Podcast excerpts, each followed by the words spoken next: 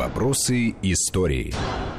Продолжаем говорить о Брусиловском прорыве. Сегодня это тема нашего разговора. В студии Армен Гаспарян, Андрей Светенко и Гия Саралидзе. Любопытные вот э, последние слова были Армена по поводу Э, как раз э, белобилетников и людей, которые могли идти, э, да, которые могли мобилизовать и каких нет. Но все-таки, да, мы помним, да, там дикую дивизию, мы помним.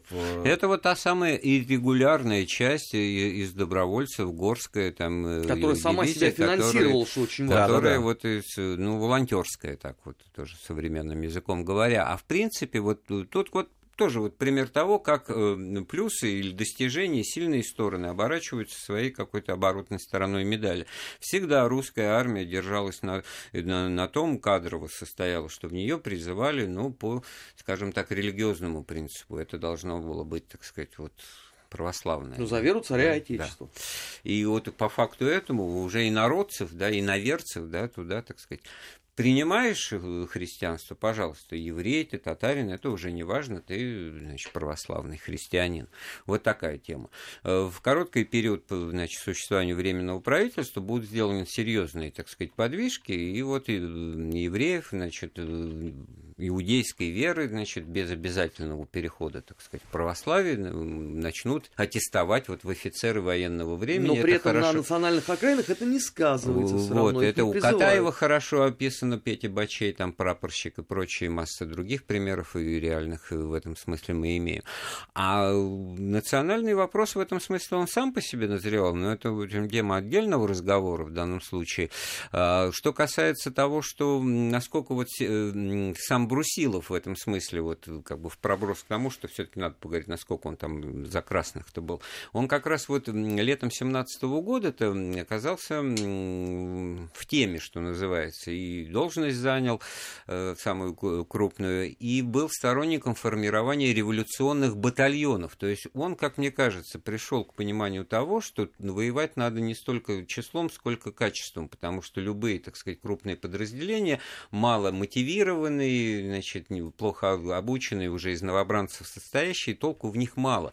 А ставку надо делать на ударные э, батальоны, которые он называл, по, так сказать, следуя значит, велению времени революционными. Не, не, речь не о красных, не о большевистских, а вот именно, Нет, это сказать, именно май 17 -го года, формирование года. Корниловского вот. ударного полка. И потом-то это как раз в, в известной степени сыграют уже на, на фоне полного разбра, развала, разброда и шатания уже, так сказать, с переходом в 18 год, когда немногие, значит, э, э, еще воевавшие, сохранявшие представление о чести, достоинстве, долге, дисциплины и прочее, могли останавливать э, продвижение противника, у которого тоже в составе было немало, то есть немного как раз пассионарных таких людей, потому что всем уже это до чертиков ну, Потому что пассионарные люди да. становятся первой жертвой обычно да. подобного рода наступлений, поэтому там 14-15 да. год пассионарии заканчиваются.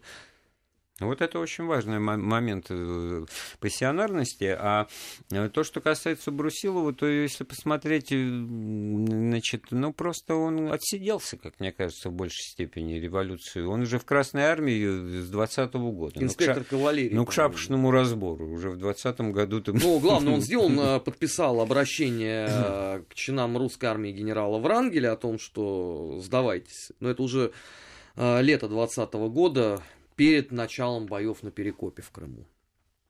И, кстати, именно вот это потом в иммигрантской периодике, это будет там э, Моисей скрижали условно, да, ты на любую книгу можешь открыть, его, значит, про гнусность Брусилова, который пошел, значит, э, к этим сатрапам и палачам в услужение, подписал заявление, там же еще будет история с расстрелянным сыном Брусилова, который попал в плен э, к белым и без второго слова отправился к стенке, ну, это гражданская война, время сложное, этикет смешон.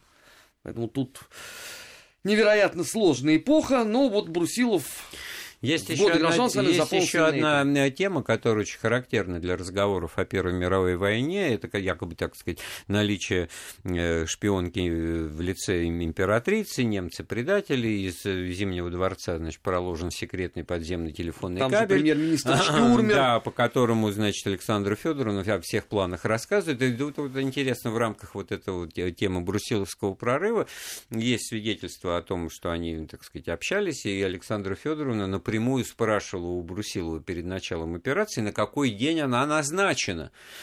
На что он отвечал, что это такой большой секрет, что он даже сам не знает, на этого дня совершенно искренне положим. Но отчасти это было результатом того, что, в общем, так все было проработано, что этого дня трудно назвать на самом деле. Но вот э, сторонники вот этой версии, э, как она называется-то, не, не криминальная, конспирологическая. конспирологическая, они, значит, это, за этот разговор ухватываются и, в общем, прочитывают его так, что императрица вот была просто готова тут же, так сказать, отбить чуть ли не телеграмму открытым шифром о том, и что... И наверняка это... же в результате и донесла, вот... что да, это да, готовится, да, и поэтому брусиловский прорыв не принес нам долгожданной победы.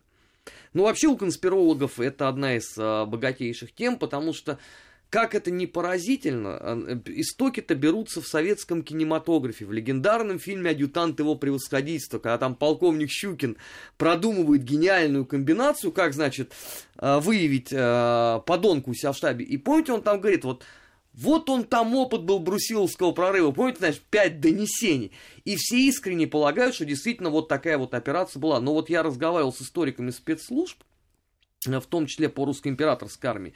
И они были поставлены в тупик, потому что вот как-то у всех вот эта вот фраза из кинематографа отложилась, да, но реального подтверждения вот такой гениально проведенной операции а, русской военной контрразведки не было.